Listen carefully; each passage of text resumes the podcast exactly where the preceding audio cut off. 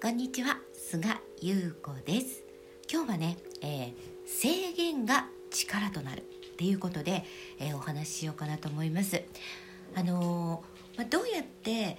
あのその制限がかかった中で自分のやりたいことだったり、え例えば、まあ、今のねこのまあもうコロナ状況で全てに制限がかかってるじゃないですか。いろいろなね。でその制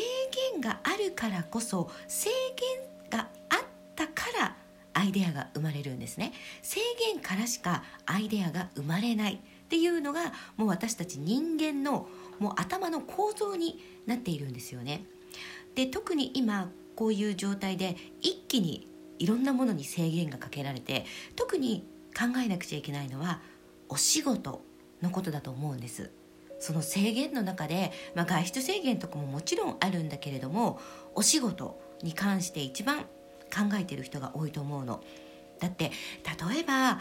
えー、シングルマザーだとして自分が働いてその、ね、家庭を支えて子育てをしているとしたらやっぱりお仕事に制限がかかってくるっていうのはもう命の問題に関わってくるわけじゃないですかそうした時にいろいろなアイデアってね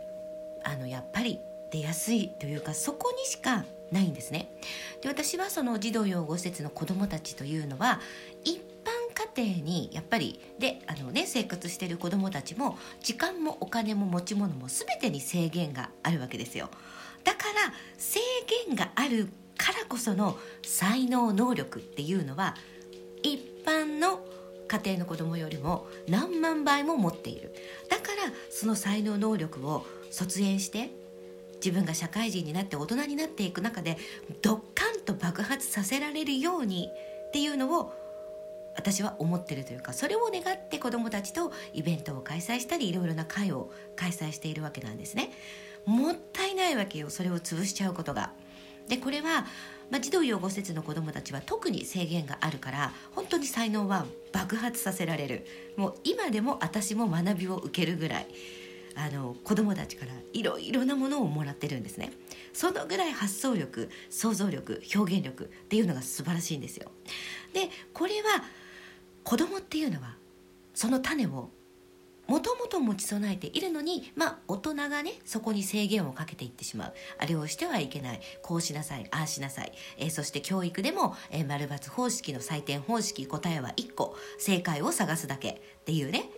えー、そこの本質だったり真実だったり、えーと、自分だったらっていうものがないわけじゃない。ねまあ、だからこそ、まあ、あの教育方法がねこういろいろ変わっていくよなんていう流れがありますけれどもでもそんな簡単に教育って変わらないから変えられる先生もいないから実際にだってもう先生自体が思考停止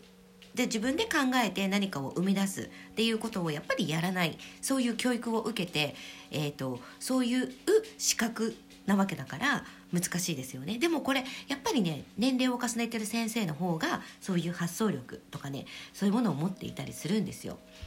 あのね、なんでかっていうとやっぱりその年齢を重ねてる方の方がいろいろな制限をかかった中で人生を切り開いてきてるから。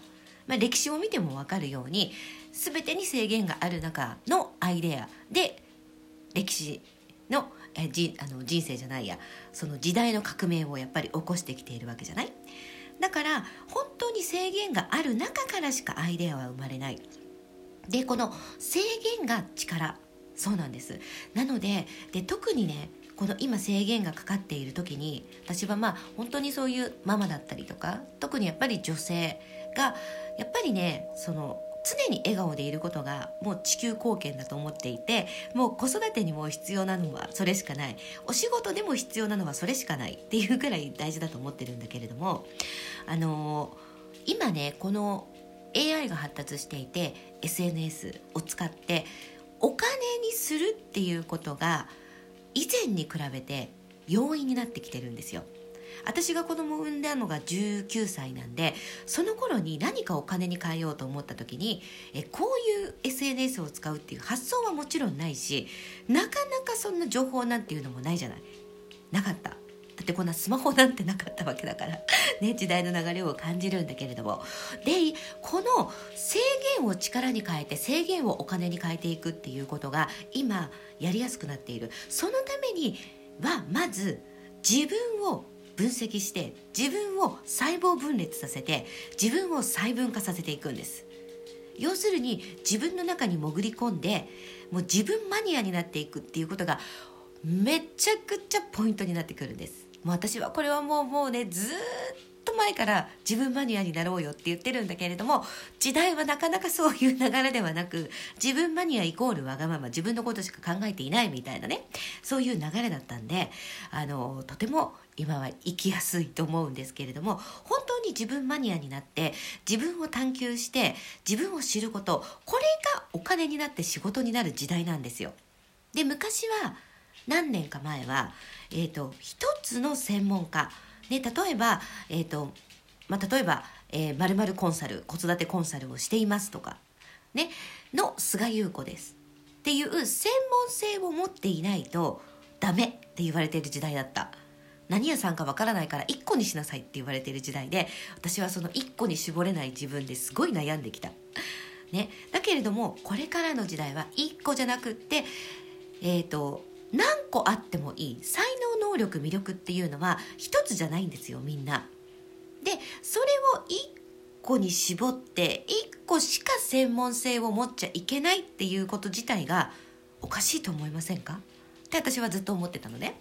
なんで？ってだって才能能力なんてみんないっぱい持っててその魅力ってなんていうのはどんどん開花してどんどん進化していくのになんで1個なんだろうって。いやその1個のね専門性を突き詰めたいっていう人はそれでいいんです。とことん突き詰めていけば。でも私みたいにいや1個だけじゃないんだよねって思ってる人も絶対いると思うのよ、まあ、ジェネラリスト的な方もたくさんいると思うんです。で特にこれからの時代は、えー、そういう人が仕事になってお金にしていきやすい時代です、えー、そうやって例えばママだったらね子育てをしながら時間がない中でお掃除する方法、えー、簡単お弁当レシピだったりとか、え毎日5分でおかずを作るとか毎日100円で、えーと、おかずを何品作るとかそういったいろいろな知識が詰まり詰まってるんですよ。能力才能魅力なんですそれが。その一個一個が全てお金になると思ってください。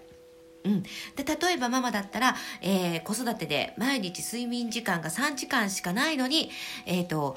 えー、お肌が綺麗になる。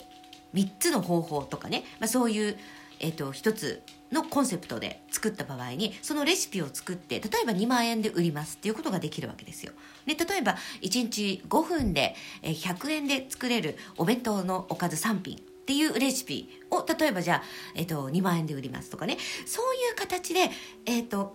バラバラ分裂させて分解してそれを仕事にしてお金にできる時代なんですでもちろんねそうやって自分を表現する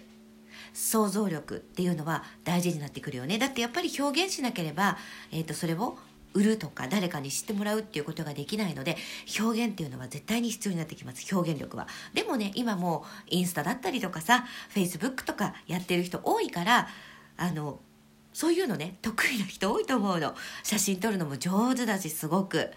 うん、であのね話して伝えるっていうのも上手だと思うので女性は特にそういう感性は豊かだと思うのでね是非ねそういうものを自分とえーと、向き合うというか自分の魅力ってものすごい数があるんででこれは人それぞれ違います。同じっていうことは一つもないんでそこを武器にしてもらいたい。あの特に女性は本当に武器にしやすいと思う。そしてあの子育てママこそ私はあの武器になるんじゃないかなって思っています。時間がないでしょママって。私もシングルマザーでね子育てしてもう朝から朝方まで仕事をしてきたのでもうどれだけ時間がない中で恋愛もしたいし自分のやりたいこともやりたい綺麗にしていたいし美容関係についても自分で人体実験をしたいダイエットとかねそういうことも人体実験したいね運動もします。で睡眠時間ないです。でも自分はステージで歌っているし綺麗にします。とかね。本当にいろんなことがあるわけですよ。でもその中で、えー、できちゃうもんなんですよ。制限がある方が。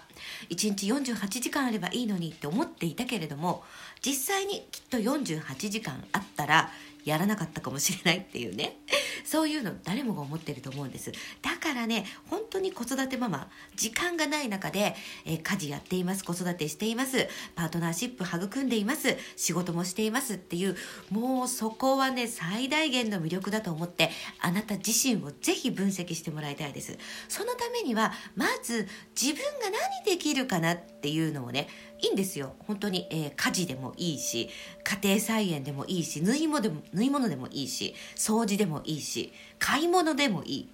本当に。ママの買い物術でも何でもいいんですよ。本当に細分化するようにちょっとねノートにぜひ書き出してみてください。めちゃくちゃおすすめです。書いていく中でアイデアは生まれます。考えていてアイデアは生まれません。